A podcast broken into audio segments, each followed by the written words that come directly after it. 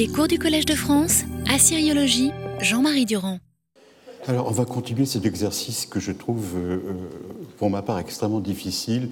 Euh, j'avais commencé mon enseignement ici avec les choses les plus simples qui étaient on prend un texte, on voit ce qu'il y a dedans, on en parle, on le commente, et c'est naturellement quelque chose d'extrêmement simple. Hein. L'historien rend compte de, sa documentation, et si la documentation est nouvelle, eh ben, c'est très bien. Euh, là, vous voyez, euh, ce qui m'arrive, c'est que j'essaye, pour arriver à tout comprendre, à rentrer dans une documentation qui n'existe pas. Bon. Et euh, ça vous fait rire. Bon. c'est bien de le prendre, de le prendre gaiement. Euh, c'est cette population du temple. C'est-à-dire que c'est ça qui, qui, est enrageant. Il y, a une, il y, a une, de nos documentations fondamentales qui manque. On sait qu'il y a le palais, il y a la ville qui est plus ou moins euh, absente, et le temple qui est complètement euh, ailleurs. Alors que si vous regardez du côté de l'Irak, eh ben c'est exactement le contraire. Le temple est omniprésent, euh, le palais, euh, pas tellement, parce qu'à notre époque, les palais, ils sont sous l'eau, ils n'ont pas encore été trouvés, ou bien ils ont été entièrement détruits. Là, on a la paix. À Eshnouna, par exemple, on a retrouvé le, euh, terrain rasé. Bon, c'est aussi simple que ça. Et la documentation des, gens à côté, des bourgeois, bon, et puis, ça, ne, ça, ne, coïncide pas. Alors, ce qui est, euh, est d'une certaine façon euh, rassurante, c'est que la documentation de Marie est tellement riche que tous les sujets sont abordés. On arrive à, parler de tout.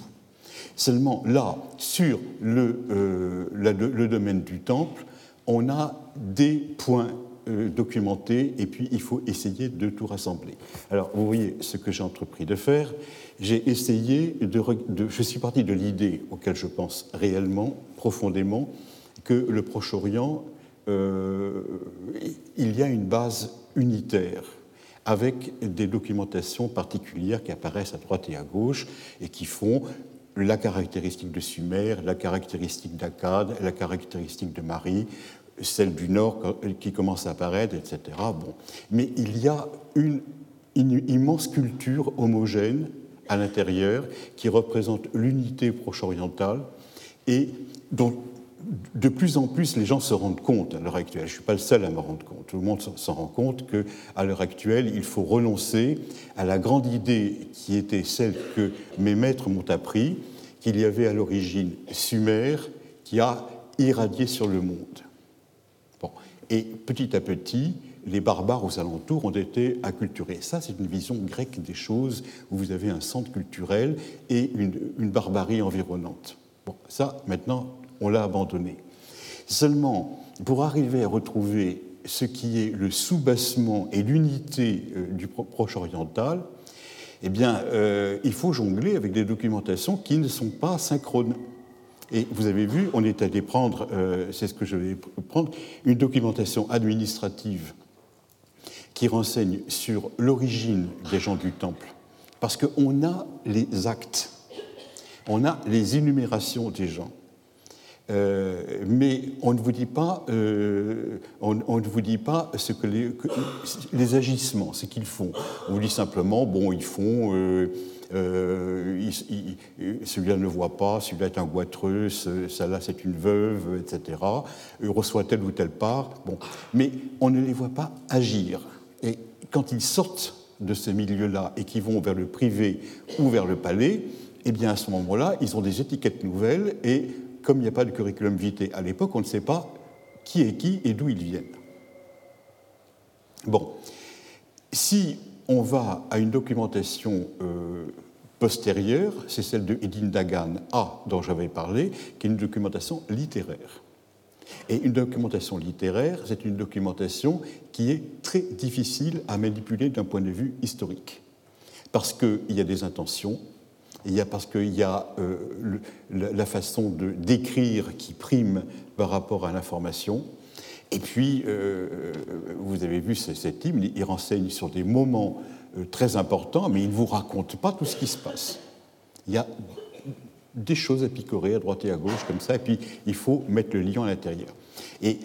Le troisième euh, témoignage que j'ai pris avec vous, c'était de l'époque grecque, c'est-à-dire tout, à fait, euh, tout à fait au moment où, le monde proche-oriental va disparaître, et c'est une vision complètement négative et franchement hostile de quelqu'un qui regarde ça sans très bien le comprendre. Alors, je vous avais dit, quand on lisait, quand quelqu'un qui est spécialiste des hautes époques, comme je le suis moi-même, regarde le DDA Syria, il dit à ses collègues, il y a plein de choses il y a plein de choses dedans euh, qui me rappellent des choses de l'époque ancienne.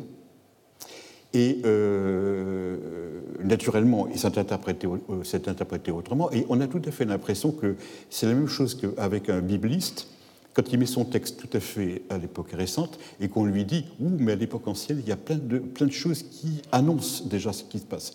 Et comme toujours, c'est euh, doit-on rester euh, à l'époque de rédaction ou doit-on rester ou doit-on regarder vers les endroits d'où cela vient? Alors, il est bien évident que celui qui, le, soi-disant Lucien euh, Lucianos, qui a regardé à Hierapolis ce qui s'est passé, il a entendu des choses, il les a vues, il les raconte, et lui dire c'est le résultat de quelque chose de plus ancien, c'est quelque chose qui est naturellement, qui peut être euh, très fragilisé par euh, la moindre documentation annexe qui peut, qui peut arriver.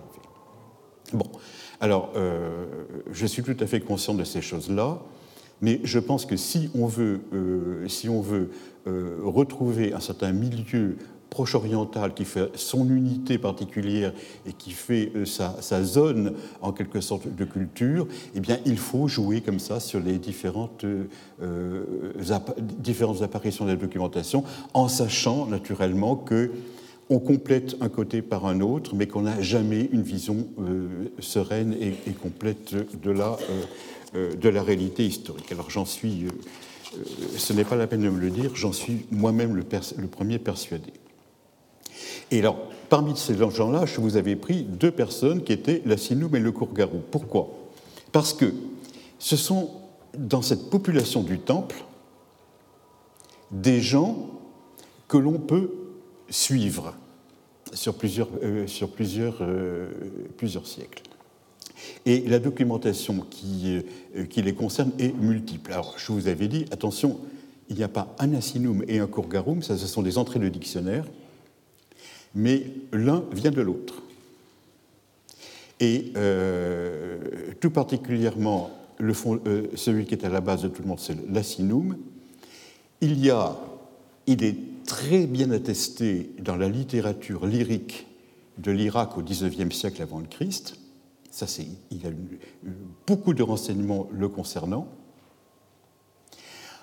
On l'a attesté dans les textes littéraires aussi de l'époque du premier millénaire, dans ce que l'on appelle les présages. Et les présages sont extraordinairement intéressants parce qu'ils vous décrivent la vie quotidienne.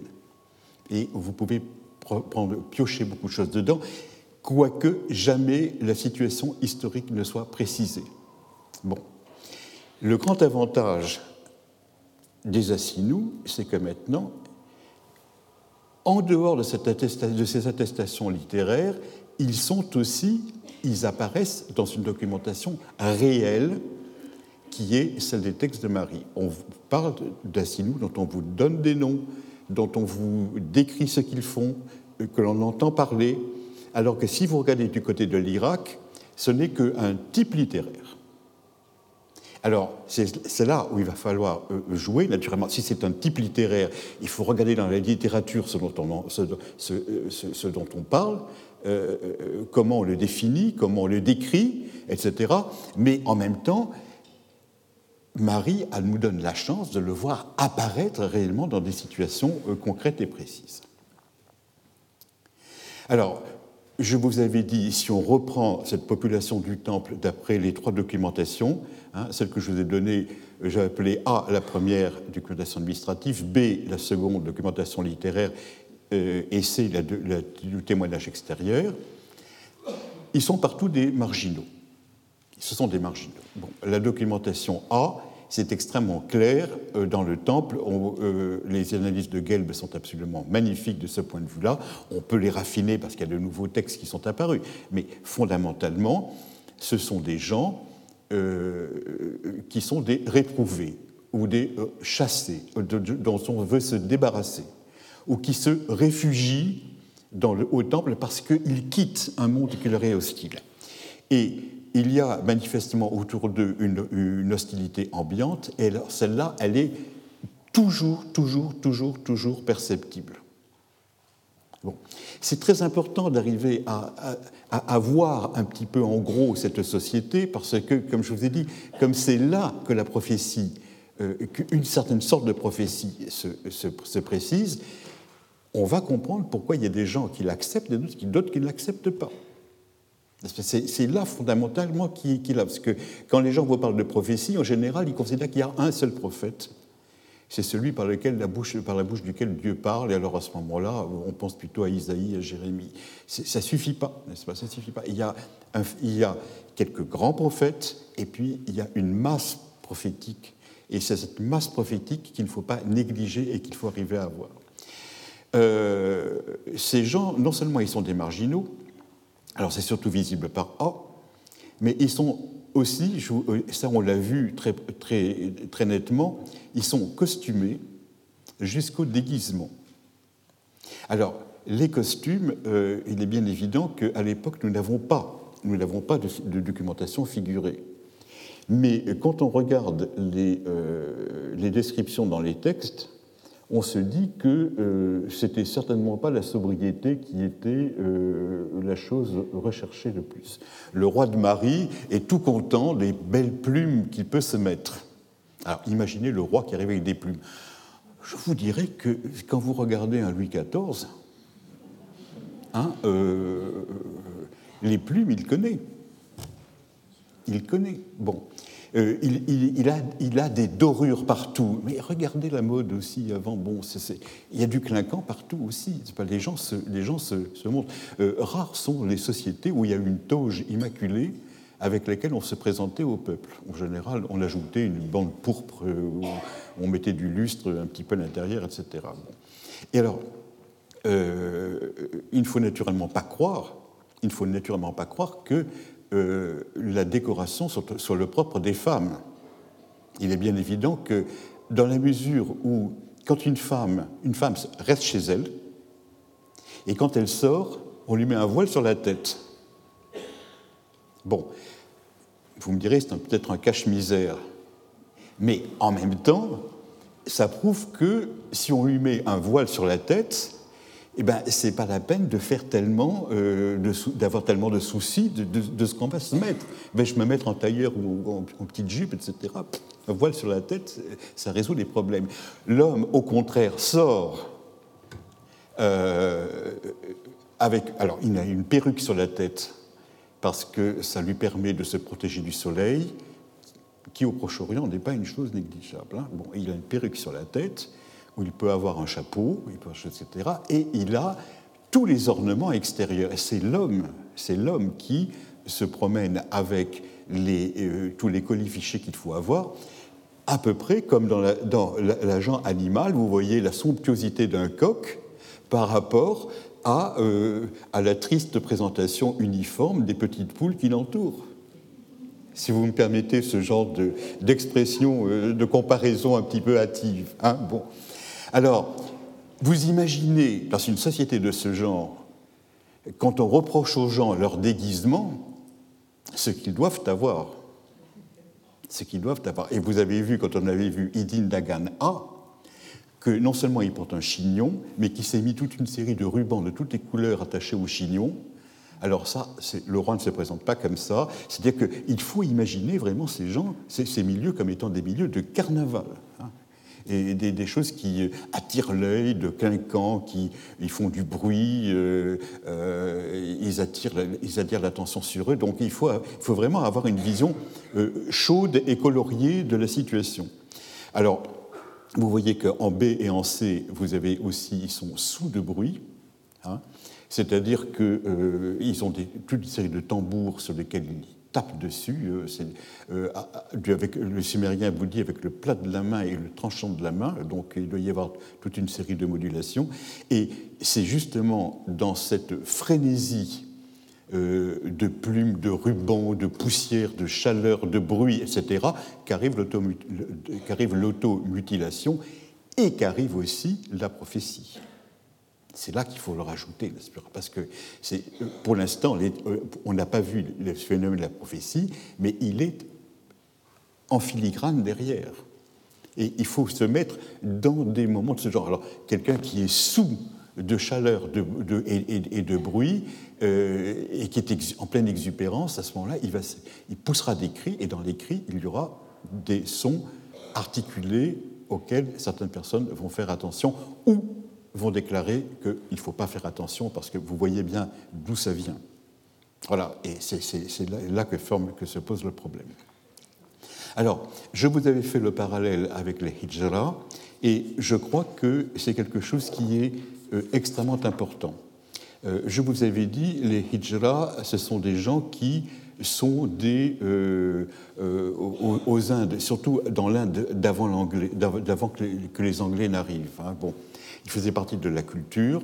C'était des gens qui euh, montrent bien l'aspect bizarre des choses. C'est-à-dire que ce sont des gens qui sont émasculés, plus ou moins volontairement, ou qui sont des, impuissants euh, de nature. Euh, mais leur présence est nécessaire dans un mariage parce que ils apportent la fécondité. Et c'est là que l'on se dit, mais comment est-ce que cette chose est possible? C'est là que commence à rentrer euh, cet aspect des contraires euh, dont, dont, chacun s'appelle. Et je vais euh, aujourd'hui reprendre ce phénomène des Isra d'une façon tout à fait différente. ce sont des gens qui ont pour tâche, une fois dans l'année au moins, de célébrer une grande fête dans laquelle ils vont mimer un mythe extrêmement important dont on a la trace dans le Mahabharata. Et tout particulièrement, ce mythe euh, représente le mythe du sacrifice du mal parfait. Ah, avant la bataille, il faut toujours faire un sacrifice au Dieu pour pouvoir mériter la bataille. Ça, c'est quelque chose qui est très courant dans les civilisations de, euh, de la Terre. Euh, et ce, euh, ce, mal parfait, avant de le, euh, de le sacrifier, eh bien, il, avait demandé d'avoir une vie complète, donc de connaître une femme, et le dieu Krishna s'était transformé en femme, justement. Le, le dieu Krishna, c'est le, mal par excellence, n'est-ce pas, dans la pensée indienne, s'était transformé en, femme pour permettre à au, sacrifié euh, d'assouvir euh, sa complétude, d'être complet lui, tout, à fait. Et il y a un aspect naturellement qui est extrêmement bizarre dedans pour quelqu'un d'extérieur, ce Dieu qui devient une femme, cette célébration qui arrive comme cela, ces gens qui s'automutilent. Ça pose une question fondamentale qui est tous ces gens dans le temple qu'on a vu jusqu'à présent, que l'on voit par un regard extérieur, quelles étaient leurs motivations et quelles étaient en quelque sorte leur, euh, ce à quoi ils croyaient. Voilà, c'est ça qui est, absolument euh, fondamental. Euh, on a le texte du Mahabharata, on peut le voir. Et je crois que ce qui est le plus intéressant dans cette partie euh, du temple que l'on aborde pour tout le Proche-Orient, mais alors là, par Sumer, par Akkad, par Marie, par euh, la Phénicie, par tout le reste, c'est que c'est une société qui est autour d'une déesse femme. Et dans cette société qui est entièrement masculine, et qui, est, euh, qui, va, qui proclame le machisme d'une façon absolue, absolue, se mettre derrière une déesse femme, c'est créer en quelque sorte l'inversion de la société masculine normale. Voilà. C'est ça, qui est, ça qui est fondamental au point de vue notionnel. Ce sont des gens qui vivent fondamentalement dans leur croyance l'envers de ce que les autres pensent. Et malheureusement, malheureusement nous n'avons pas les textes qu'ils pouvaient avoir, sauf d'une façon négative. Sauf d'une façon négative. Alors, je vous ai rapporté là un de ces textes qui permet de voir un peu, plus euh, dans, ce que, euh, euh, dans la mythologie qui était autour de cette déesse femme, autour desquelles tous ces hommes, ou, ces, gens qui ne devaient plus être hommes, se, se, réunissent. C'est le passage extrêmement célèbre dans lequel, dans le, vers, le chant 6 de Gilgamesh, dans lequel la déesse a fait des avances à Gilgamesh parce qu'elle est attirée par cet homme jeune, beau, euh, guerrier, viril, qui euh, va à la conquête de tout le monde, et elle lui fait des propositions euh, que vous appellerez naturelles ou honteuses. Bon, ça, pour elle, c'était naturel, pour Gilgamesh, c'était honteux. Et il lui répond d'une façon extrêmement rude, et on admire la patience d'Eshtar de se faire dire tout ça. Elle, se fait, elle, s'entend, raconter le catalogue de ses amants, n'est-ce pas? Et euh, euh, on aurait aimé qu'elle lui ferme le bec tout de suite. Elle a la patience d'écouter. Et pour nous, c'est une chance. Alors regardez. Tammuz. Bon, Tammuz, c'est le fameux Doumouzi. Tammuz, l'amant de ta jeunesse. Tu lui as alloué une déploration annuelle. Le rôlier, c'est un, un, oiseau, l'oiseau alalou. Alors on traduit rôlier depuis Botero parce que ça fait plus chic de dire rôlier que alalou. Euh, moi je trouve que c'est aussi obscur de dire rôlier que alalou. J'ai jamais vu de rôlier. Euh, je ne sais pas ce que c'est, une sorte de pigeon, peut-être, je ne sais pas. Le rôlier polychrome, tu l'as aimé. Puis d'un coup, tu lui as brisé les ailes. Le voilà dans les bois qui piaillent mon aile. Le lion tout en vigueur, tu l'as aimé, puis tu lui as creusé sept fois cette fosse. Le cheval renommé au combat, tu l'as aimé, puis tu lui as alloué le fouet à pointe et à lanière. Tu lui as alloué de courir sans, sans fin et de ne boire qu'une eau souillée.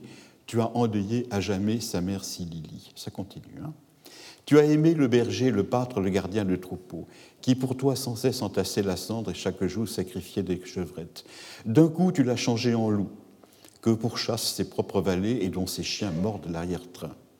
Tu as aimé Ichoulanou, le jardinier de ton père, qui ne cessait de t'offrir des dates par coup fin. Alors, il y a un grand, un grand couplet sur Ichoulanou que j'ai limité à ces deux premiers. Quand vous regardez ce grand catalogue, la première chose qui apparaît, c'est qu'on nous parle de choses qui sont complètement inconnues partout ailleurs.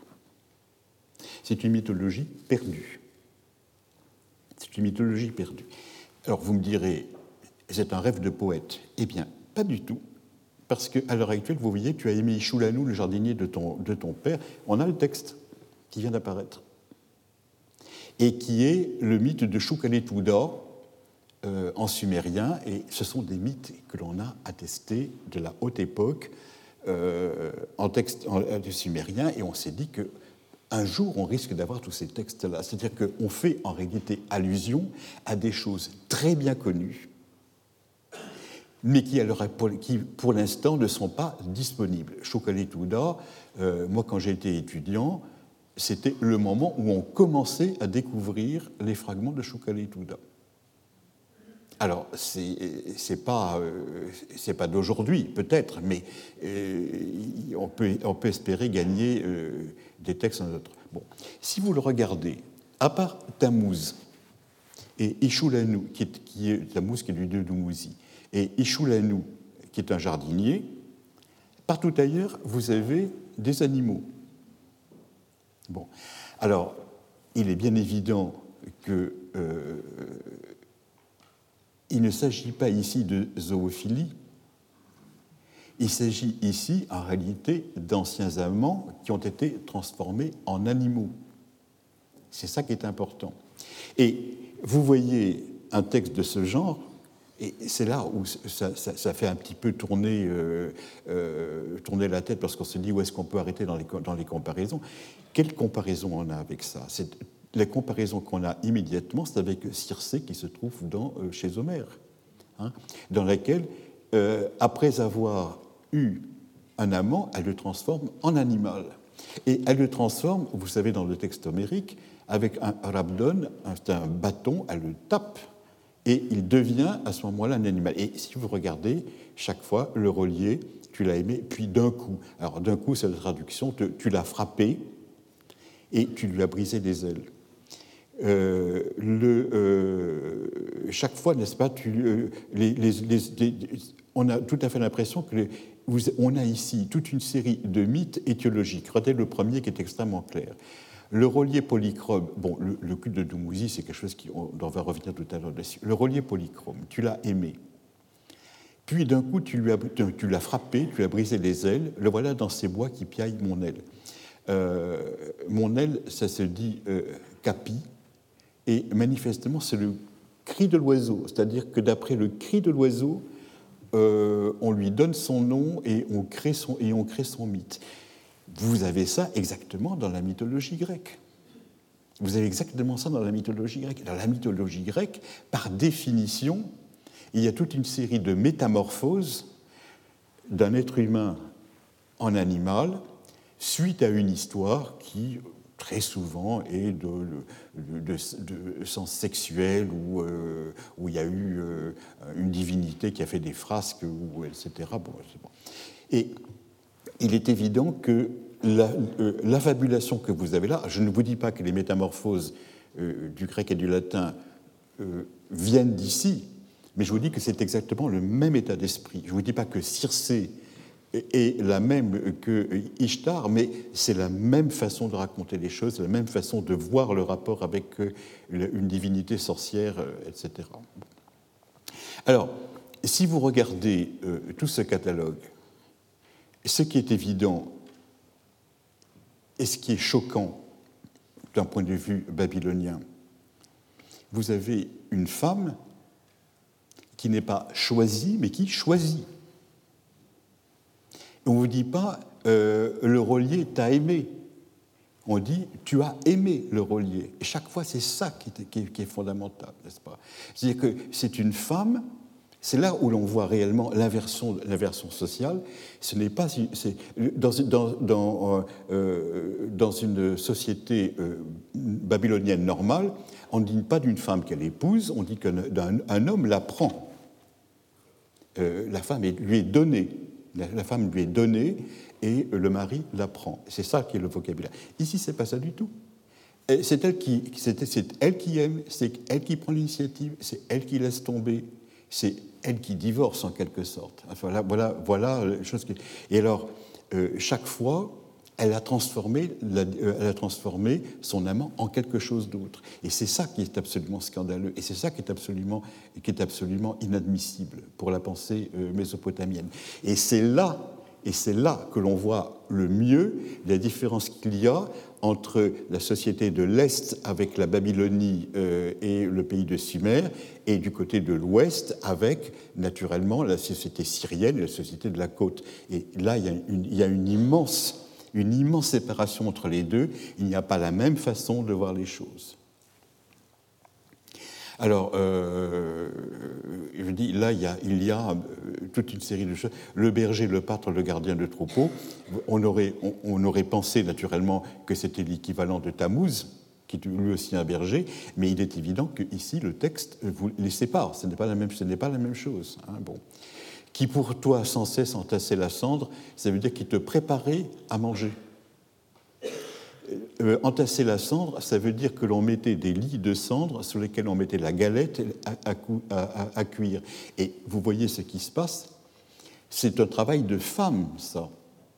C'est la femme qui est capable, qui doit faire, qui doit faire à manger à l'homme. Et ici, vous avez exactement l'inverse dans cette société. C'est l'homme qui prépare à manger à la femme. Hein?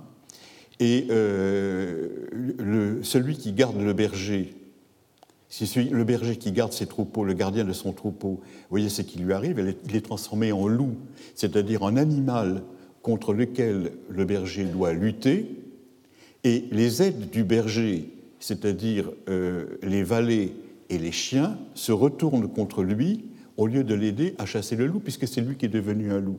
Alors, vous avez exactement ici, comme cela, le, tableau complet de cette société inverse Et c'est là, c'est là que l'on aimerait avoir leur idéologie, les textes qui se racontaient, ce qu'ils mimaient, parce que quand on les voit pousser des grands cris, euh, se taillader, euh, euh, s'agiter sous le soleil ou dans la poussière, etc., il est bien évident que ces gens ne sont pas simplement atteints de délirium mince, mais qui font des choses et qui miment des choses. Et c'est là où la comparaison avec les hijra est extrêmement importante, parce que aux Indes, nous avons la possibilité de contrôler les différents niveaux.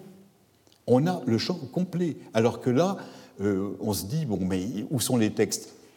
Ils sont là, les textes sont là. On en a un qui apparaît tout à fait à la fin et les autres ont disparu.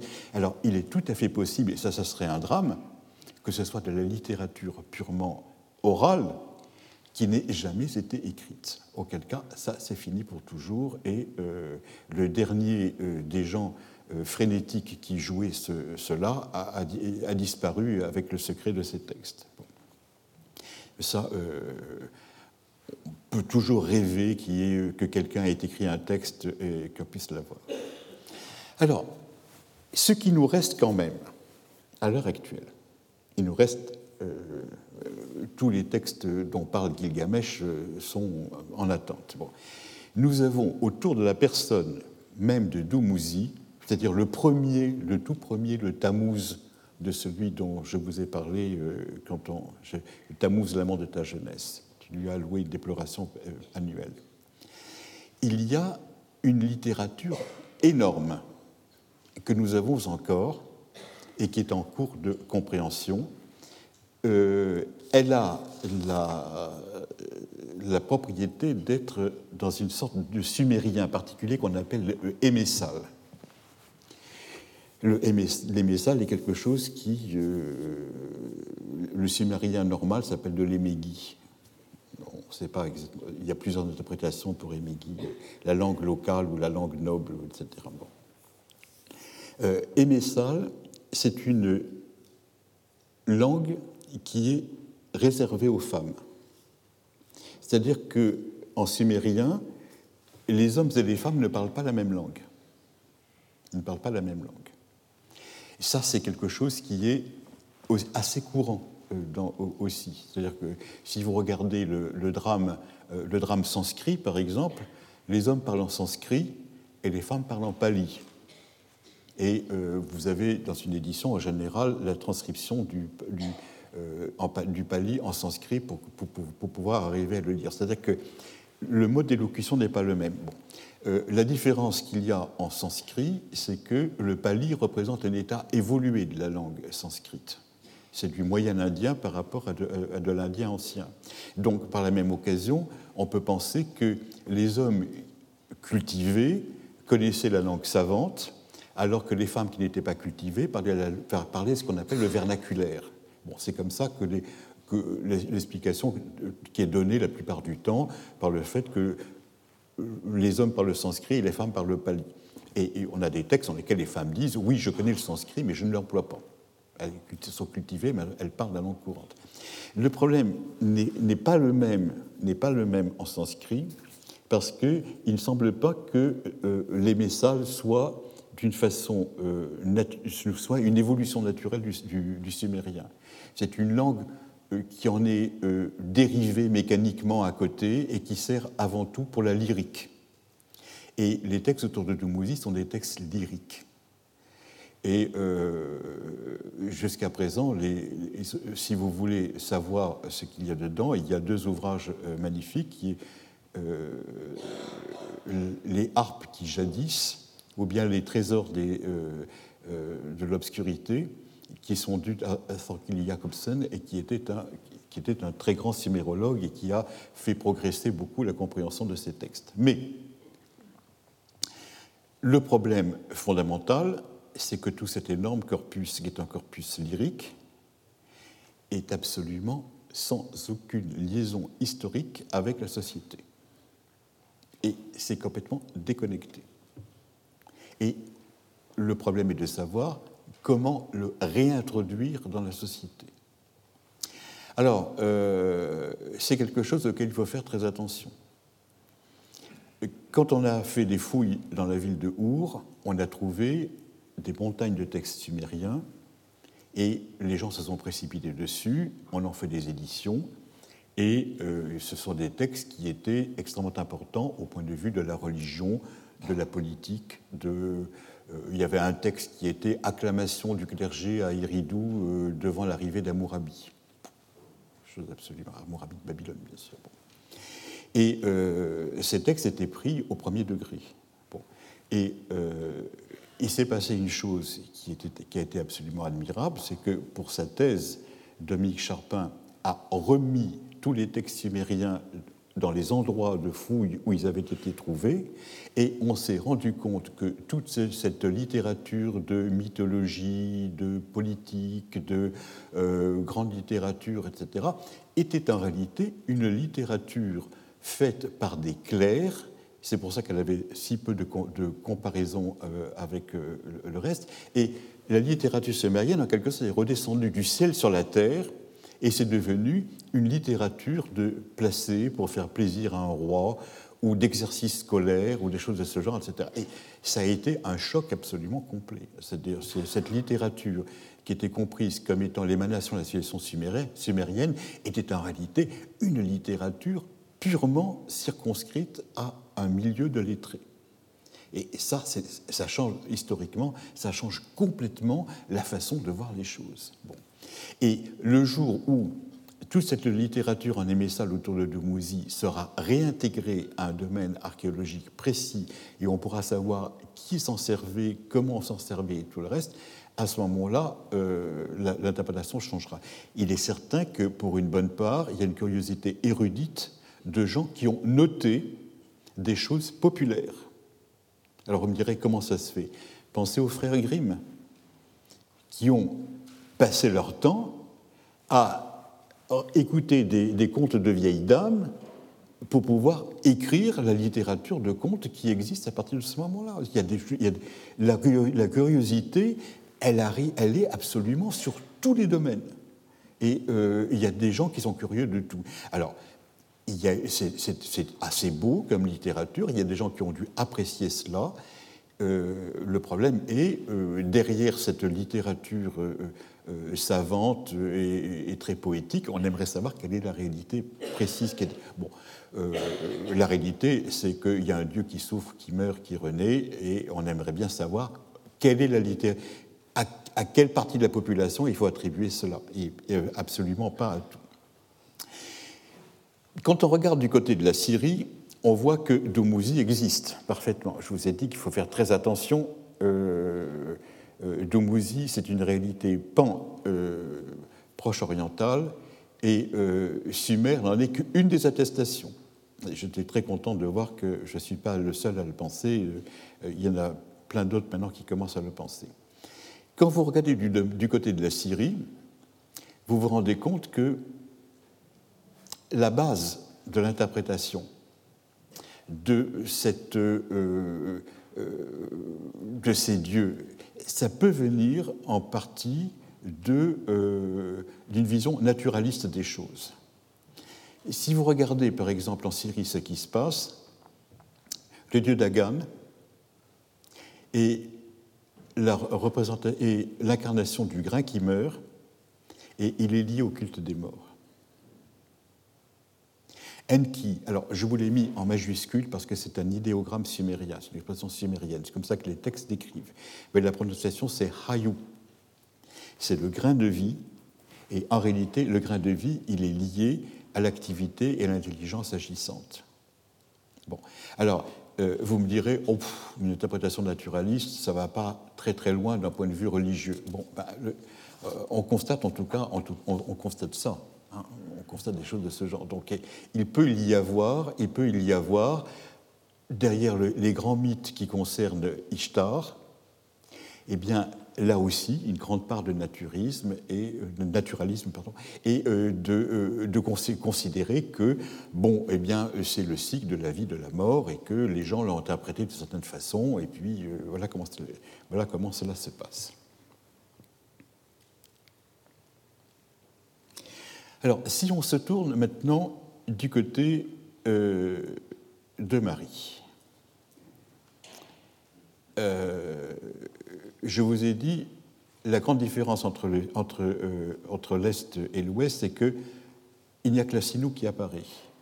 Alors que du côté de l'Est, vous avez le Kourgara et les Sagoursak, c'est-à-dire les Kourgarous, les Assinous.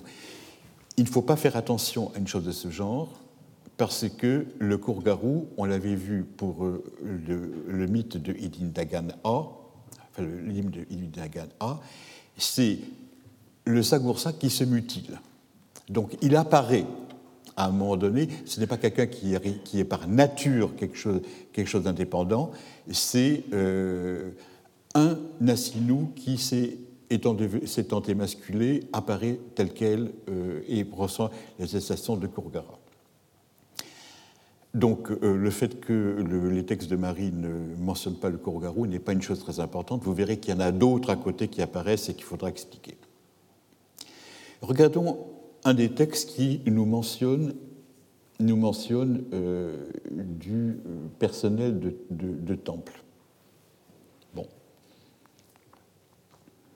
Alors, il faut arriver naturellement à le déchiffrer. Ces, textes, si vous les prenez d'un point de vue philologique, euh, il n'y a pas grand-chose à en tirer. Euh, comme nomenclature de dictionnaire, euh, le texte est, relativement pauvre. D'un point de vue historique, il est en réalité extrêmement riche. Vous voyez ce que c'est? Il y a un tableau. D'un côté, vous avez un demi-cycle d'argent, poids d'un anneau, et ensuite, vous avez un nom propre. Et puis ensuite, vous avez une série qui est reprise par Temple, la déesse d'Eritum, Temple, la déesse d'Anonitum, et je vous ai mis entre parenthèses, euh, pour euh, votre esbaudissement, euh, la traduction en français de ce que veulent dire ces noms propres. tous les noms, propres ont tous un sens. Si un nom propre n'a pas un sens, c'est un nom propre étranger ou que vous l'avez mal lu.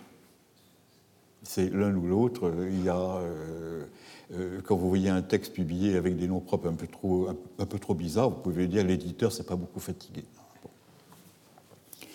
Alors, euh, dans le temple de la déesse Deritum, c'est-à-dire qui, habite à Der, bon, des noms extrêmement euh, simples. La déesse de Der s'appelle Deritum. Vous avez euh, des femmes, Eshtarumi, Aratima, Deritum Sharat. Vous voyez la femme qui habite Deritum et qui porte le nom de la, déesse de Der est une reine. Ça marche très bien. Ensuite, vous avez la déesse d'Anunitum.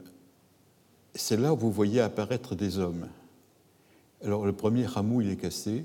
Hein, sa première partie, euh, on n'arrive pas à la lire, il y a un trou à la place. Ensuite, vous avez chez les qui s'appelle le renard. Goussanou, on ne sait pas ce que ça signifie. troisième registre, temple la déesse Anunitum. Le script s'est reposé, il a mis blanc, blanc, blanc. Et puis après, tout d'un coup, vous avez Ili mon Dieu est doué de sagesse, une dame qui s'appelle Dame, et puis un, bout de nom propre qui s'appelle Enrani. Qu'est-ce qu'on peut faire avec un texte de ce genre? Me direz bon, euh, on le laisse de côté. On n'en tire rien.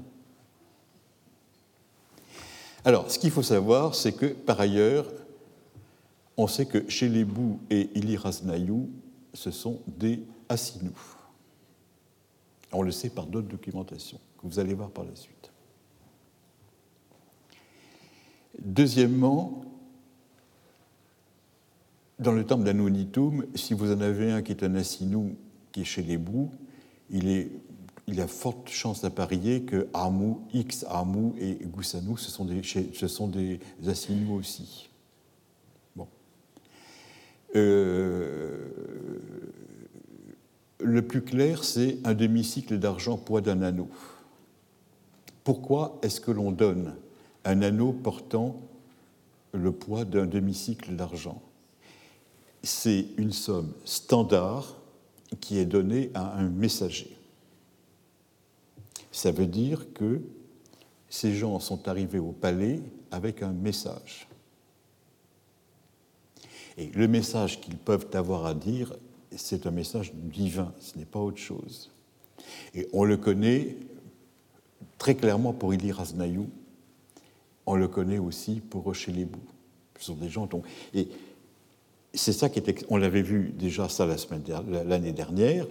Quelqu'un qui arrive envoyé par la divinité et reçu avec les mêmes égards qu'un ambassadeur qui est envoyé par un roi d'à côté. La divinité, la divinité est une reine ou, un roi par nature. Alors, ce texte est un texte, un bordereau de dépenses, dans lequel vous voyez euh, les sommes qui ont été données, un demi-cycle d'argent, un quart de cycle, un quart de cycle, un quart de cycle, etc. On peut faire la, on peut faire la, la, somme. Cette somme a été donnée en échange de tous les messages qui sont arrivés portés, portés par ces gens-là. Si vous regardez euh, ce texte, il n'a naturellement pas d'autre sens que les messages sont arrivés au même moment. Ce n'est pas, pas un texte, il n'y a pas de date. Il n'y a pas de date. Donc on ne peut pas dire, on ne peut pas dire que euh, c'est un, compte annuel ou mensuel. Et il y a eu un moment donné où toute une série de gens venant du temple à déesse d'Eritum, venant du temple à la déesse d'Anunitum, euh, en, deux vagues, la, la première, bon, euh, manifestement, la seconde, on ne sait pas ce qui s'est passé, ont apporté des prophéties à la divinité. Et là, là on, le voit, très nettement, parce que c'est le tarif, euh, le tarif qu'ont les messagers. Alors, euh, celui qui est le mieux connu euh, dedans, c'est chez les bouts. Chez les bouts, on le, dire le renard, vous, avez, il est ici, il émarge dans le temple à déesse Anonitum, et nous avons encore un texte dans lequel un message de lui nous est transmis. C'est la grande prêtresse, la grande prêtresse qui qu'il est allé trouver pour lui parler de la façon dont il vivait dans le temple d'Admonitum et qui le transmet au roi. Et vous allez voir comment ça se passe. Autre chose, dit la grande prêtresse alors, c'est un texte 2698 que c'est moi qui l'ai édité. Je l'ai beaucoup changé depuis euh, la traduction que vous avez est nouvelle. Chez les Lassinou m'a dit ceci J'avais reçu de celle que tu sais de la bière Idatum. Alors, on lit tout le texte, je vous le commenterai après. Lorsque j'ai versé l'idatum dans le feu, alors elles m'ont donné de la bouillie dans un vase à colle au lieu de farine. Une première fois, je l'ai pris calmement. Il y a eu une seconde fois, alors que j'en étais arrivé au versement de l'idatum. Ils ont refait le coup de lui donner de la bouillie au lieu de donner de la farine. Maintenant, c'est la troisième fois. Elles se sont installées dans le temple. Moi, j'habite au large. Alors, je suis désolé, mais c'est le texte qui le commande. Hein. Je peux vous le dire en acadien si vous voulez. Euh, inazé ou shinatim. euh, à d'autres époques, je vous l'aurais dit en latin et vous l'auriez compris. En outre, ma nourriture, c'est le roseau de l'enceinte. Alors, euh, ce qui est important ici, c'est, chez les Boum, vous décrit sa vie dans le temple où il est à, euh, où il est euh, à demeure. Et vous voyez que ça se passe, sinon mal, en tout cas pas comme il le souhaiterait. Vous voyez ce texte euh, qui est extrêmement frustrant. J'avais reçu de celle que tu sais, Aniatum, dit le texte. Alors, celle que tu sais, euh, la grande prêtresse sait parfaitement de qui on parle. En nous, on aimerait savoir. La politesse consiste à ne jamais appeler un chat un chat. On dit euh, ce coquin ou cet individu ou celui que tu sais. Voilà c'est comme ça que l'on parle, on appelle, on ne dit pas le nom. Et euh, cela est, extrêmement dommageable parce que euh, lorsque l'on se rebelle contre le roi de Marie, on dit celui-là, en parlant du roi de Marie, et quand vous découvrez les textes 4000 ans après, vous dites de qui on parle eh bien, euh, à un moment donné, euh, il y a, quelqu'un qui se coupe toujours dans une lettre, alors quand vous prenez le dossier complet, vous dites Ah bon, on parle du roi de Marie. au début, ce n'était pas évident euh, de trouver dans le palais du roi de Marie des lettres racontant des horreurs sur lui, n'est-ce pas? La police, simplement, a, attrapé ces documents dans la campagne, les a envoyés au, roi, elles ont été archivées et nous n'avons pas la réaction du roi quand on lui a lu ces lettres. Bon, ça c'est ça, c'est autre chose. On n'a pas euh, l'aspect journalistique euh, que nous pouvons avoir à l'heure actuelle. J'avais reçu de celle que tu sais de la bière idatum. La bière idatum, c'est une sorte de bière avec laquelle on fait des sacrifices. Et le sacrifice, ça consiste à faire une libation et on verse euh, la bière dans le feu. Alors, vous me direz, si on verse la bière dans le feu, le feu s'éteint. Bon, ben, semble-t-il, non. Bon, je ne sais pas ce qui se passe, mais enfin, euh, vous voyez très bien, on fait une libation et ça n'éteint pas le feu. Lorsque j'ai versé l'idatum dans le feu, ou l'ont-ils versé à côté, théoriquement, on fait une deuxième offrande. Ça, c'est l'offrande euh, pour que la divinité boive. On lui fait une offrande pour que la divinité mange. Et on lui verse de la farine. Et cette fois-ci, la farine n'a pas été donnée, on a donné de la bouillie, et en plus dans un vase à, colle.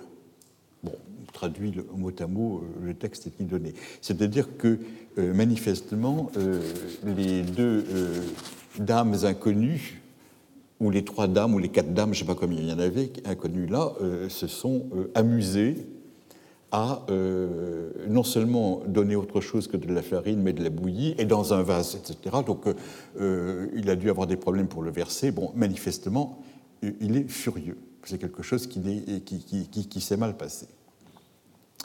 J'imagine que les, les, autres dames étaient certainement très contentes de ce qui se passait. Bon. Alors, une première fois, je l'ai pris calmement, ça veut dire qu'il n'a pas fait de réflexion. Il y a eu une seconde fois alors que j'en étais arrivé au versement de l'idatum. On lui a refait le coup de la bouillie. Maintenant, c'est la troisième fois. Et alors, manifestement, ces femmes, ce sont certainement des prêtresses. Elles se sont installées dans le temple. Elles ont pris leurs aises dans le temple. Et moi, j'habite au large. Alors, c'est certainement ironique, et l'expression qui vient après de la et de l'urine, ça veut dire, euh, il faut comprendre, euh, en français, nous traduirions de façon différente. On dirait, oh ben, ça alors, ou bien merde alors, ou chose de ce genre. C'est un juron. C'est un juron. Euh, quand j'avais édité le texte la première fois, je ne connaissais pas assez bien ce genre de texte, de texte babylonien, et je l'avais pris d'une façon dramatique. J'avais dit moi j'habite de la mer de l'urine et je m'étais dit oh ben c'est le temple euh, ça veut dire que le temple qui se trouve en dehors de Marie est un temple abandonné et que euh, les paysans euh, se servent de ce temple pour, un usage immodeste. si tout être qui a fait des fouilles en, Syrie se rend compte à un moment donné que la fouille qui a été abandonnée est a servi à d'autres emplois euh, entre-temps et n'a pas, pas, été euh, non visité ni, ni, inoccupé. Alors, je l'avais pris comme ça en disant, euh, ben, on, en a fait un usage immodeste. En réalité, je pense que c'est tout à fait différent. C'est maintenant, c'est une injure. Ça revient à dire, c'est un scandale. Bon. En outre, ma nourriture, c'est le roseau de l'enceinte. Alors, la nourriture, c'est le roseau de l'enceinte, c'est-à-dire qu'il est obligé de manger non pas, il, ne participe pas euh, euh, au, sacrifice de la divinité, mais il mange, certainement il doit y avoir un roseau d'hommes comestibles quelconque euh, dont il fait sa nourriture et, sur lequel il est obligé de, se rabattre. Si vous vous rappelez, si vous vous rappelez le, la malédiction portée par la reine des enfers contre la Sinou, vous avez exactement la même chose ici. C'est-à-dire qu'on dit qu'il faut qu'il mange. Et il y a une expression extrêmement bizarre qu'on n'arrive pas à comprendre, c'est le pain de charrue. Qu'est-ce que c'est que le pain de charrue? Je vous ai dit, on ne sait pas. Euh, mais c'est certainement quelque chose de défavorable. Et il, buvait, il était obligé de boire l'eau croupie de la ville. Bon, alors, j'en avais tiré l'argument que c'était un paria dont euh, la vie était difficile et qui, euh, n'avait pas, de, chez lui. Si vous regardez le texte dans lequel l'asinum de Marie décrit la vie qu'il peut, peut, avoir, c'est exactement la même chose. Vous avez une rencontre absolument complète entre quelqu'un dont on se moque et dont on ne facilite pas la vie et qui est obligé de manger euh, une nourriture qui n'est certainement pas excellente, le roseau de l'enceinte, par rapport au texte théologique qu'on avait, ailleurs. Alors, le deuxième euh, que nous avons, c'est Iliras Nayou, celui que vous avez là, euh, après celui de Anonitum, et lui nous donne un oracle contre Babylone. On le reverra lorsqu'on verra les textes, d'oracle. Bon, ce qui manque pour Marie, c'est les travestissements et l'automutilation qui lui fait perdre sa virilité. Ces choses n'apparaissent pas.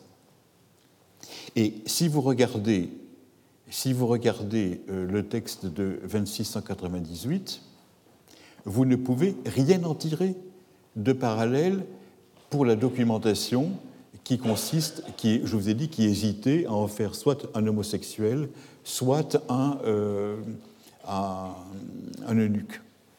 Là, qu'est-ce que vous, avez quoi? Vous avez un pauvre diable dont on se moque et dont on ne rend pas la vie, pas la vie facile. Le deuxième, euh, le deuxième de, euh, avec Iliras Nayou, c'est pareil, n'est-ce pas? Bon. En revanche, ce qui est, ce qui est très clair, c'est que quelqu'un comme Ili Raznayou, il a, une, formation de nom propre qui n'est pas normale. Elle n'est pas normale, c'est une, formation qui est euh, euh, autre que celle qu'on peut avoir. Alors, à quoi pouvait-il ressembler? Eh bien, si vous êtes allé au musée de Damas, vous n'avez pas pu ne pas regarder, voir la représentation qui est celle de Urnanche. Il y en a d'entre vous qui l'ont vu? Alors, euh, je vous l'ai mis de profil. Parce que depuis la découverte de cette statue, qui est un des fleurons euh, du musée de Damas, la question c'est il ou elle?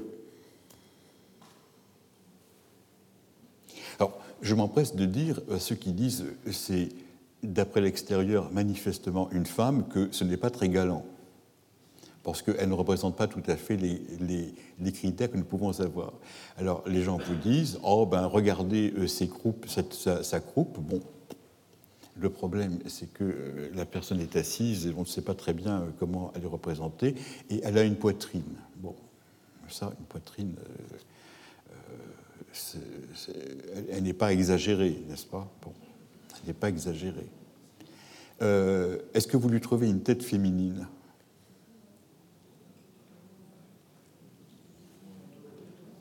Avouez que hein, euh, elle a un petit nez pointu, mais à part ça, c'est le problème.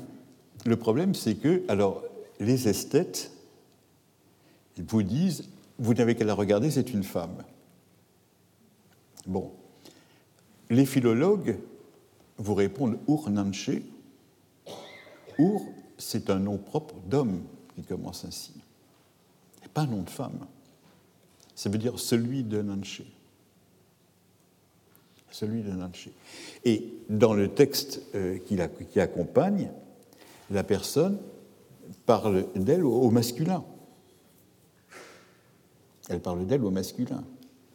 Donc euh, le nom propre est masculin, la, euh, euh, la phraséologie est masculine, l'apparence est féminine, conclusion, c'est un eunuque.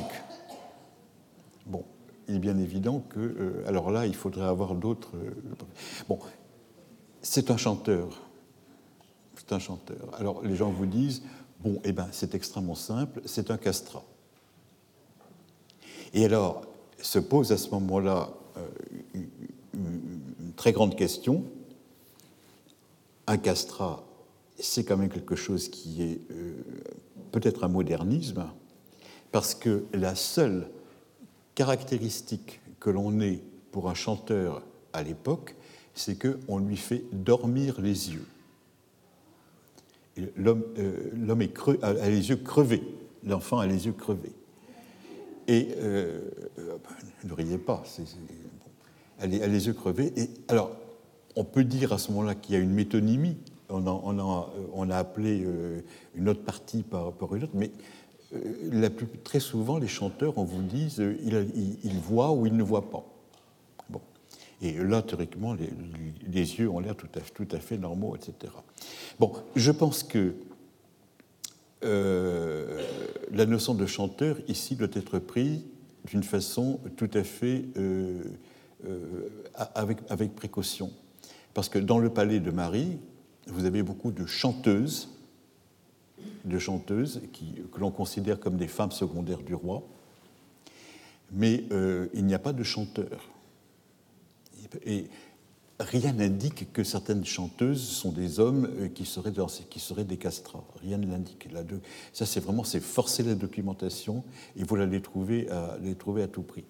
Et je pense que la personne que vous avez là risque de représenter justement cette population euh, autour. Eh elle n'a pas été trouvée dans le palais. Hein. Ça risque de représenter justement cette population ambiguë dans, le, cercle de la, déesse où vous avez des personnalités qui sont ni hommes ni femmes. Et, bien évidemment que si on se pose la question, c'est qu'elle n'est ni homme ni femme, parce qu'elle est masculin d'un point de vue grammatical et féminin d'un point de vue de la forme. Alors, ce qu'il y a à côté, ce qu'il y a à côté euh, des, euh, des, des la plupart du temps, dans le temple, ce sont des gens qui, euh, on les appelle des murhum. Et je vous ai dit que murhum, ça signifiait le fou. Le fou, celui qui est complètement fou. C'est-à-dire qui a la cervelle dérangée. C'est ça que ça signifie d'un point, de vue, point de vue étymologique.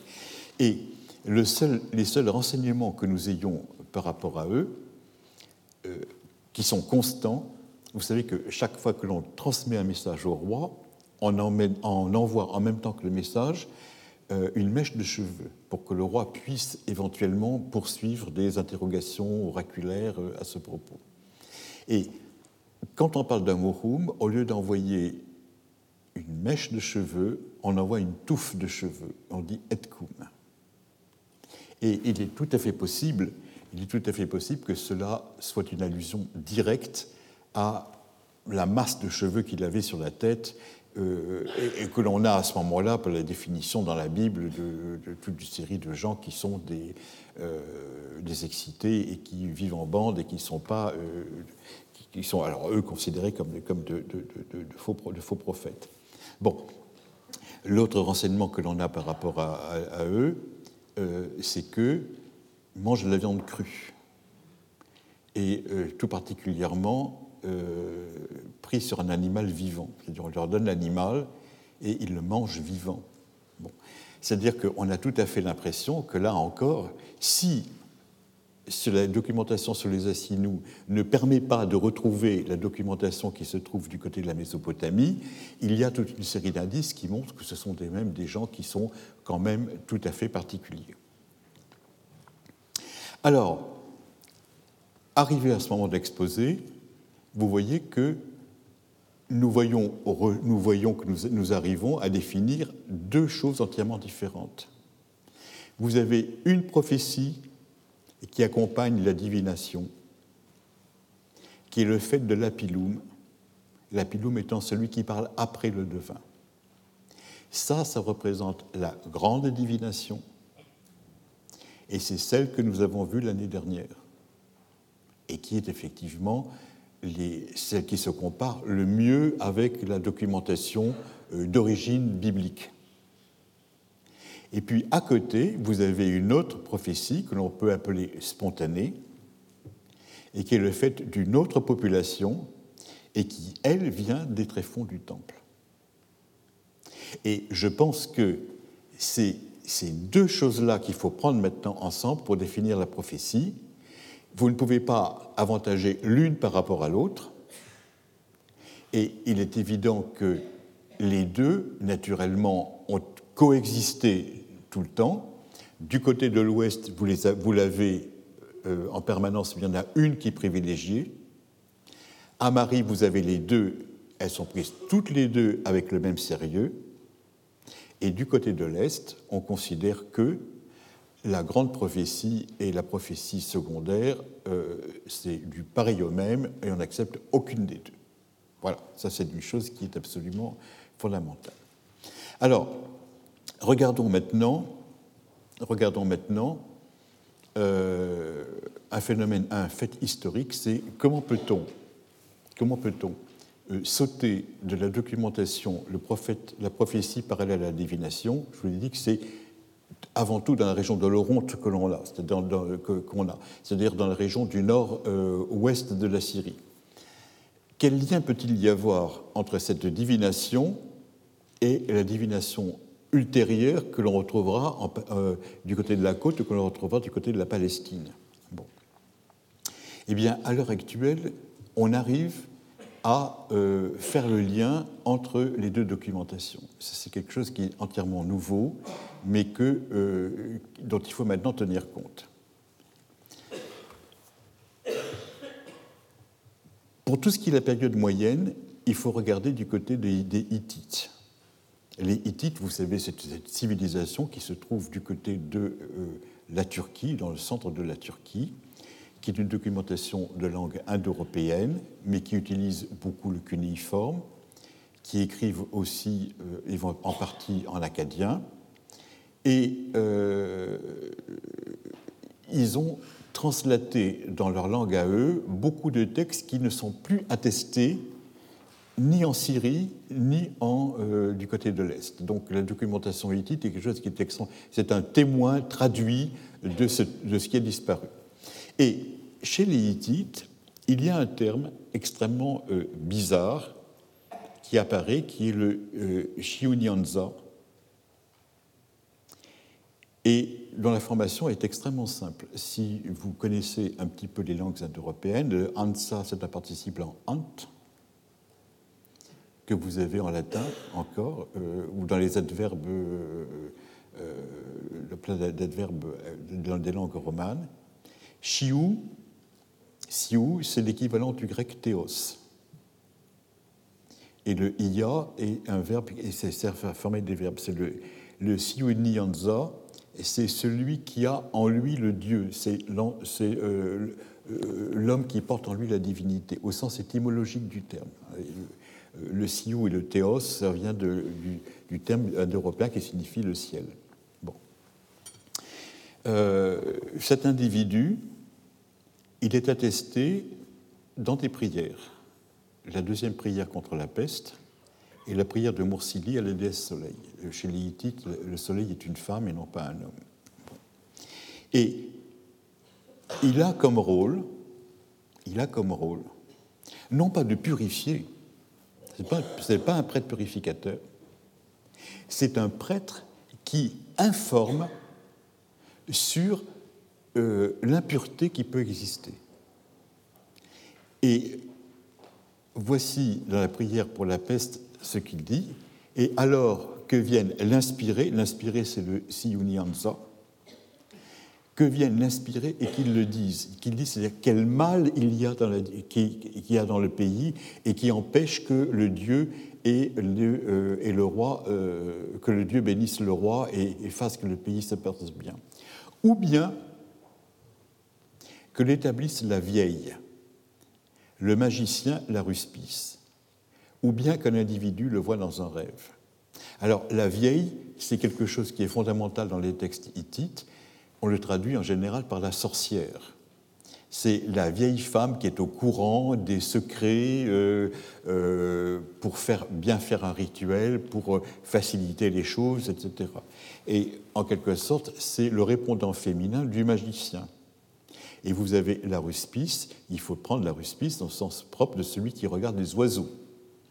Hein, il regarde, euh, il, regarde les oiseaux. Donc vous voyez que l'inspiré est capable de raconter ce qui se passe euh, de la même façon qu'un magicien, qu'une magicienne ou que quelqu'un qui, regarde les oiseaux. Ou bien qu'un individu le voit dans un rêve. Et vous verrez qu'à Marie, le rêve et euh, la prophétie marchent ensemble. Voilà quel est le rôle de l'inspiré. Vous en avez un exemple, on pourrait prendre d'autres exemples. Euh, euh, ça peut, euh, permuter avec celui qui regarde des rêves. Et on disait, bon, eh bien, on, est descendu du XVIIIe siècle Mariotte pour l'Oronte au XIIIe siècle hittite, et puis il y a encore un bond terrible à faire du XIIIe siècle jusqu'à l'époque, euh, à, l'époque hébraïque. Hein. Il, y a quand même un grand enjambement à faire. Eh bien, pour vous montrer à quel point, petit à petit, les documents arrivent pour se mettre en place, nous possédons maintenant une stèle louvite sur le culte du dieu de l'orage Atil-Barsip. Alors la date, c'est le Xe siècle ou le IXe siècle avant le Christ. Donc vous voyez, ça redescend, descend. Ah, puis après, il y aura la stèle de Zakour, bien sûr, mais ça, je ne vous en parle pas parce que ce n'est pas à moi de vous en parler. Alors, qu'est-ce que c'est que le louvite? Le louvite, c'est euh, une langue apparentée au hittite et qui euh, est écrite et qui a survécu des langues indo-européennes du côté euh, de l'ouest lorsque le grand empire hittite s'est écroulé. C'est-à-dire le la, capitale Ratoucha a, flambé, a disparu, mais il y a toute une série, toute une population indo-européenne qui continue à survivre, et le pouvoir hittite euh, qui a perdu Ratoucha se euh, perpétue à Carchemish du côté de la Syrie, et euh, ils ont laissé toute une série de textes très compliqués qu'on arrive maintenant à, à les comprendre. Au point de vue de la géographie, vous voyez, les Hittites se trouvaient quelque part par là. Ici, la Carchemish, qui représente le grand centre récent dans lequel le, pouvoir hittite s'est réfugié lorsque les gens, les Phrygiens se sont emparés de, de l'empire hittite. Et toute cette région-là, toute cette région-là est une région dans laquelle il y a de la langue louvite, des inscriptions louvites. Et tout particulièrement le texte dont je vous parle, hein, celui qui est euh, édité par Guy Bunas euh, dans, ses trouvailles, a été trouvé à Tel Ahmar. Tel Ahmar, c'est le nom moderne de Tilbarsip, qui est le nom ancien, et qui à l'époque s'appelait Masouari. C'est un site qui se trouve sur une route extrêmement importante et qui a passé son temps à changer de nom. Quand les Assyriens sont arrivés, ils ont, encore changé le nom. Bon, alors, à l'heure actuelle, euh, euh, faites attention que Tilbarsip, si ça s'appelle Til comme cela, ce n'est pas un nom ancien, c'est un nom, c'est pas un nom moderne, c'est un nom ancien. Le nom, le nom moderne, c'est celui-là. Il se trouve juste en face de Carchemish, là. Et le document dont je vais vous parler a été retrouvé dans un petit village à côté, tomber dans l'Euphrate et, aux chances, n'est-ce pas, l'Euphrate, au lieu d'effacer tous les caractères euh, de la stèle, les a simplement nettoyés, c'est-à-dire que c'est quelque chose qui est absolument, à l'heure actuelle, qui se lit sans aucun problème. Si vous avez eu la chance d'aller à Alep, vous avez dû remarquer ce magnifique euh, euh, document qui se trouve dans le jardin à l'intérieur du musée, protégé par un petit auvent, parce qu'il ne faut quand même pas que la pluie lui tombe dessus. Voilà. Et euh, c'est, bon, comme il y a très peu, de, gens qui soient capables de lire ce genre de texte au monde, le texte, même inédit, était livré à l'admiration du monde en disant si vous arrivez à le comprendre, allez-y. Il, a pas, euh, il doit y avoir trois ou quatre personnes au monde capables de le lire réellement. Alors, cette stèle, vous voyez comment elle se présente. Elle se présente avec le dieu portant le foudre dans la main, avec euh, son grand idéogramme qui le présente avec les deux ailes du soleil, et il est monté sur un animal. C'est la caractéristique normale d'un dieu syrien. Il est monté sur un animal euh, totem qu'il représente. Bon, c'est le veau, le veau d'or, si vous voulez, sans la divinité. Et alors, vous avez naturellement euh, sur toutes les faces, ça, ça me est le devant, mais vous avez un texte qui est là, ici sur les côtés, et puis derrière. Alors, il est représenté ici, et voilà comment, voilà comment ça se présente. Vous voyez, ce sont des, ce sont des, hiéroglyphes néo-hittites. Alors, pour que ce soit plus clair, je vous ai donné la représentation dessinée par David Hawkins. Vous voyez comment l'écriture est réapparue à ce moment-là, quand les gens vous disent naïvement Oh, l'écriture archaïque, ce sont des idéogrammes, et puis après, ça devient de moins en moins imagé et ça devient les écritures euh, alphabétiques que nous employons. Quand ils se sont mis à créer une écriture, ils ont, ils ont réécrit des euh, idéogrammes. Hein, et regardez ça, ça signifie moi. Moi, ça commence toutes les inscriptions. Bon. Et avouez que, c'est quand même quelque chose qui est évident. Wamu, c'est-à-dire avec la main, il se désigne lui-même pour dire c'est moi qui ai fait tout ce qui, tout ce qui suit. Et alors ensuite, vous avez toute une série de signes, euh, euh, naturellement, avec, vous voyez les, les têtes ici, bon, euh, bon, et le texte, naturellement, se poursuit ainsi. Donc c'est ce qu'on appelle boustrophédon, c'est-à-dire comme un bœuf qui laboure.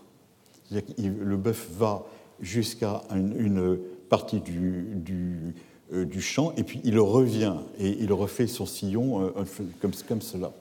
Bon, alors, euh, ce, qui est intéressant, ce qui est intéressant ici, c'est ça. C'est ça. Ça, c'est le, le signe du Dieu. Euh, on n'a personne expliqué pourquoi le Dieu était représenté comme ça. Ben, ça, ça veut dire le Dieu de l'orage. Voilà le Dieu, puis vous avez le signe de l'orage ensuite. Alors, euh, voilà un texte, une stèle, comme toutes les stèles, elle va raconter un des hauts faits du roi. Et euh, le roi, naturellement, euh, le roi est victorieux, parce que s'il n'est pas victorieux, il ne fait pas de stèle. C'est quelqu'un d'autre qui le lui fait à la place. Bon, ça c'est bien évident. Donc toutes les stèles chantent la gloire la gloire d'un roi. Et dedans, oh, qu'est-ce qui s'est passé? C'est moi qui fais ça? Voilà comment ça se présente euh, c'est une écriture, c'est une langue qui, était extrêmement simple, mais qui est abominablement compliquée euh, quand quelqu'un l'édite. Parce que vous voyez, euh, chaque signe a reçu une valeur phonétique, mais chaque idéogramme, pour simplifier les choses, a été appelé en latin. Alors, Deus, ça veut dire Dieu, Exercitus, ça signifie l'armée, et Solium, ça signifie euh, le, euh, le, siège. Bon. Et l'inspiré m'a dit établit Tarunt de l'armée. Wa, c'est le, début de la phrase. Mou, c'est moi. Vous avez une vraie langue indo-européenne. C'est assez facile à le voir. C'est-à-dire, Asazata, c'est euh, à annoncer, et le ta, c'est l'équivalent de le taux du grec dans les verbes grecs, si vous en avez fait un petit peu, n'est-ce pas, etc. Alors, euh, voilà le euh, euh, l'inspiré se dit Deus na mi sa, c'est-à-dire celui dans lequel il y a la divinité, et vous retrouvez dans la langue louvite exactement la même chose que dans la langue hittite. C'est-à-dire que le terme, alors Deus, on sait que ça se lit Massa, et vous avez le complément phonétique Massanamis, avec le participant mi, louvit, égale siunians en, en hittite. Vous avez euh, quelqu'un qui, qui dit au roi si tu veux conquérir le pays et euh, être victorieux, il faut que tu fasses une fondation pour le dieu Tahunt de l'armée. Ça ne peut pas être un devin qui dit une chose de ce genre. Parce qu'un devin vous euh, dira, et ça on le sait chez les titres, ça fonctionne comme, comme, à Belluni ou, ou, euh, à, ou à Marie, il lui dira Tu vas gagner, tu vas pas gagner. Par oui ou par non. S'il donne un message extrêmement précis, établi route de l'armée, eh bien, euh, c'est que c'est quelqu'un qui va beaucoup plus loin dans le concret et c'est exactement comme ça que les prophètes disent déjà à Marie, il faut que tu fasses une offrande à telle divinité. Euh, pour la petite histoire, regardez bien Tahunt. Tahunt, c'est la grande divinité euh, de l'époque. Ça vous rappelle quelque chose?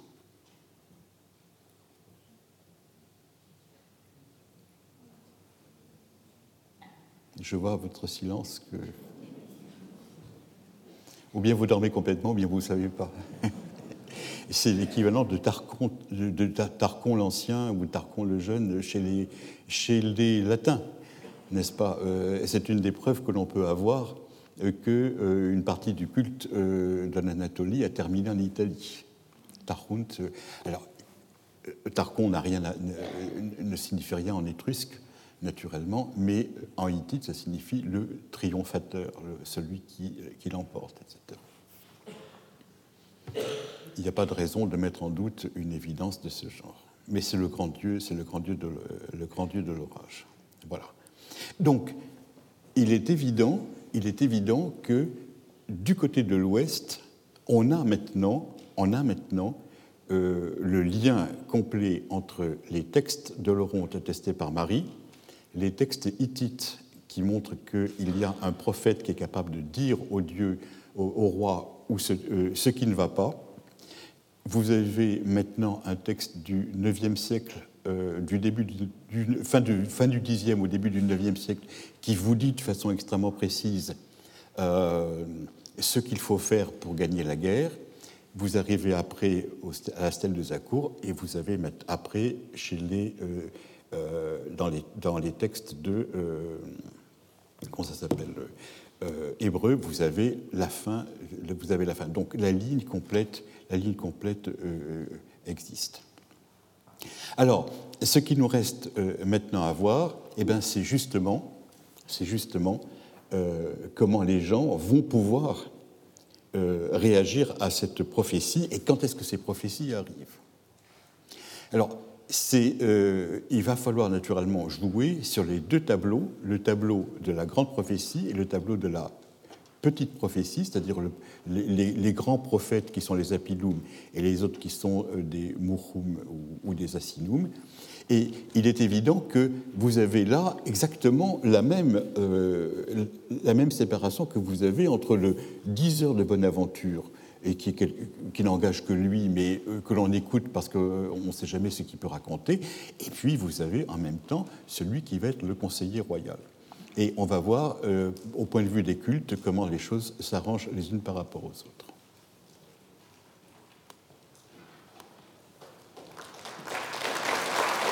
Retrouvez tous les contenus du Collège de France sur www.colège-2-france.fr.